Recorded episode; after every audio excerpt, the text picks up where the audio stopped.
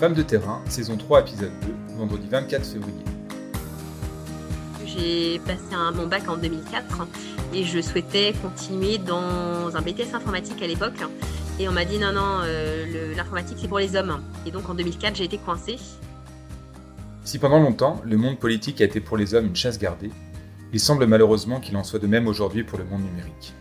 C'est pourquoi nous avons eu envie pour ce nouveau numéro de votre podcast Femmes de terrain de croiser ces deux mondes et d'aller à la rencontre d'une élue de terrain également engagée dans le numérique. Direction donc Plébin, jolie commune de 3640 habitants au centre du Finistère, où nous attend Amélie Caro. Maire depuis 2020, Amélie Caro est aussi conseillère départementale en charge du numérique. Pouvez-vous tout d'abord nous en dire un petit peu plus sur votre parcours? Je m'appelle Amélie Caro, je suis maire de la commune de Plébin, donc située dans le centre Finistère. Euh, j'ai 36 ans et je suis élue donc euh, maire depuis euh, mai 2020. Euh, de mon parcours professionnel. Donc, je suis de formation expert comptable et commissaire au compte, avec une euh, reconversion en 2018 dans les métiers de la sécurité informatique et de la protection des données personnelles, en tant que consultante, auditrice, formatrice RGPD et product owner sur des solutions logicielles euh, métiers en lien avec la sécurité informatique. Aviez-vous depuis longtemps l'ambition de devenir maire? J'étais déjà conseillère municipale sur le mandat passé, euh, impliquée dans les commissions euh, communication et finances uniquement. C'est un petit peu par hasard effectivement que euh, j'ai euh, la liste qui aujourd'hui fait que je suis élue, avec beaucoup de travail néanmoins, mais pas dans les, c'était pas prévu effectivement au départ. J'ai toujours souhaité m'engager au niveau de, du collectif en termes de d'engagement bénévole dans les associations. L'engagement auprès de la municipalité me convenait très bien en tant que conseillère.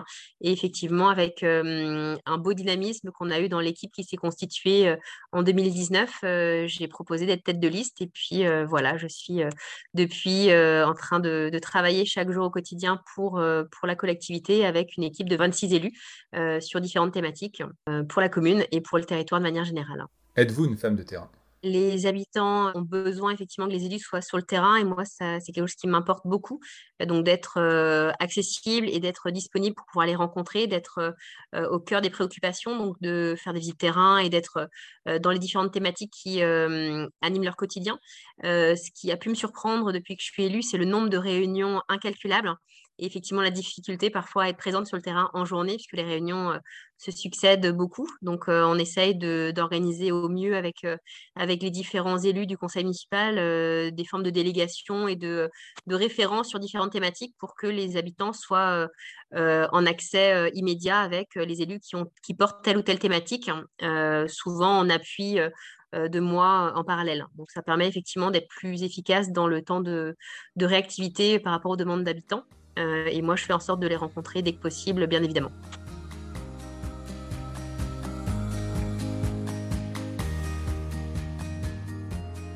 Avez-vous pu, dès votre élection à la mairie, lancer des projets numériques?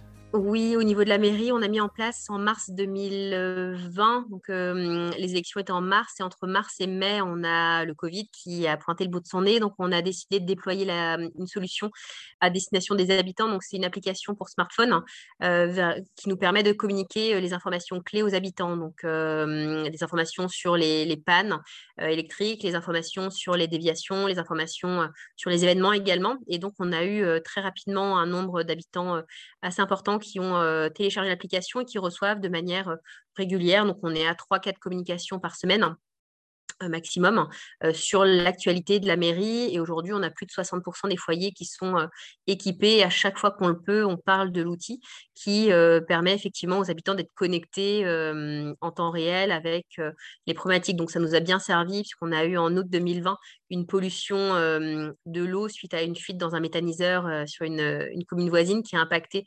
bah, l'eau potable qui, qui était à disposition des habitants. Et donc, on a réussi avec cet outil à communiquer de manière très interactive et à passer des messages en quelques minutes à quasi toute la population avec un relais de solidarité important de la part euh, de voisins qui allaient donner l'info euh, aux personnes de 80 ans et plus qui n'ont pas de smartphone en fait. Et d'un point de vue euh, départemental, quels sont un peu, un peu les enjeux en ce moment? Alors, au niveau départemental, je travaille sur plusieurs thématiques. Donc, euh, le déploiement de la fibre à l'échelle euh, du département. Donc, gros sujet avec euh, une cible 2023 et 2026 pour que les habitants des communes rurales puissent aussi avoir accès à la fibre, comme dans les grandes villes. Donc ça, c'est le premier sujet. Le deuxième sujet, ça va être tout ce qui est usage du numérique et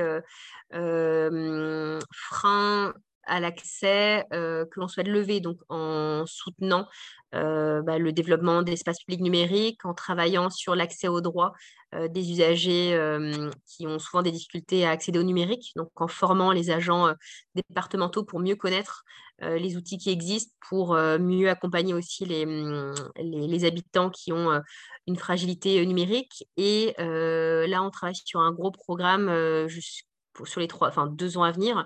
Euh, ça a commencé en, fin d'année dernière sur le territoire numérique éducatif. Le département du Finistère fait partie des, des 11 départements de l'expérimentation euh, de ce dispositif, porté également par l'État, euh, qui nous permet de débloquer une enveloppe de 4,5 millions d'euros pour investir dans les écoles, que ce soit primaires, maternelles et collèges, pour justement permettre d'accompagner au mieux les, établissements à se doter d'outils numériques pour que tous les jeunes puissent avoir le même la même chance d'accéder à des outils, que ce soit de l'impression 3D, euh, que ce soit de la modélisation, de la robotique, etc. Donc on est en train de déployer euh, ce sujet avec un cahier des charges en cours de rédaction pour que les écoles et que les mairies puissent savoir de quelle manière est-ce qu'ils peuvent être accompagnés par le département à ce sujet-là.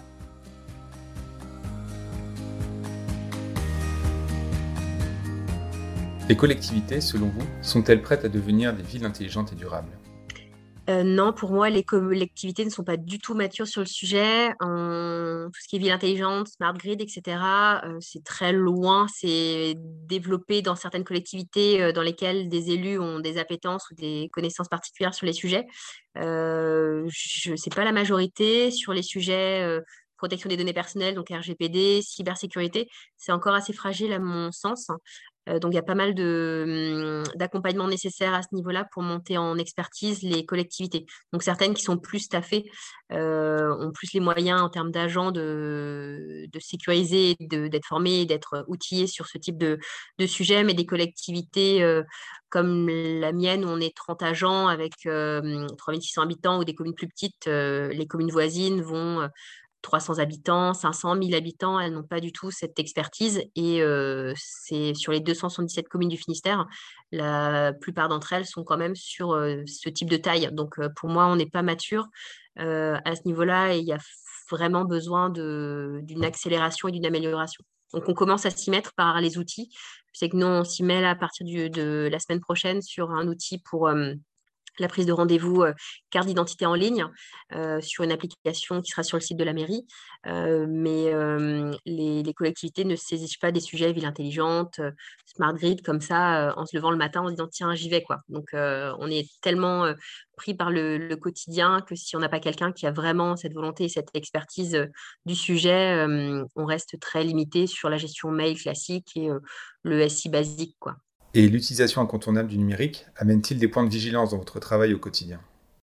Alors, on a vu la difficulté pendant le temps Covid où tout le monde s'est retrouvé euh, en télétravail ou à gérer des choses euh, à distance, euh, les, QR codes sur les smartphones pour les attestations. Et là, on s'est rendu compte qu'il y avait vraiment une difficulté assez forte en termes d'accès au numérique. Donc, il y a une inégalité assez importante, quel que soit l'âge d'ailleurs. Hein. Dans mon conseil municipal, j'ai des élus de tous âges.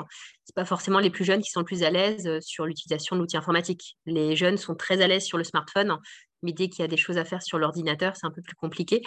Euh, donc, je pense qu'il faut vraiment être vigilant. Le numérique ne doit pas remplacer le contact euh, humain, bien sûr, et le numérique doit être accompagné de formation. Euh, et c'est vrai que la suppression de certains services dans les collectivités, le fait que pour la carte d'identité, il faille faire une démarche en ligne, en préalable, pour remplir un dossier avant d'arriver en mairie, faire les papiers. Euh, le fait que pour l'urbanisme, on, numérise euh, maintenant la démarche aussi euh, sur une plateforme dédiée, je pense que certains habitants vont se retrouver encore plus écartés. Donc, en tant qu'élu, il faut qu'on soit très, très vigilant là-dessus. nous, on essaye de, soutenir au mieux le développement de l'EPN, donc l'espace public numérique. Mais souvent, la difficulté, c'est que les personnes qui ne sont pas à l'aise avec le numérique ne vont pas d'elles-mêmes pousser la porte d'entrée pour être accompagnées à ce niveau-là. Donc, on essaye, euh, avec un conseil numérique euh, qui a été recruté au niveau de la, de la communauté de communes, d'aller vers les, publics euh, en difficulté en mettant en place des permanences, en mettant des rendez-vous individuels.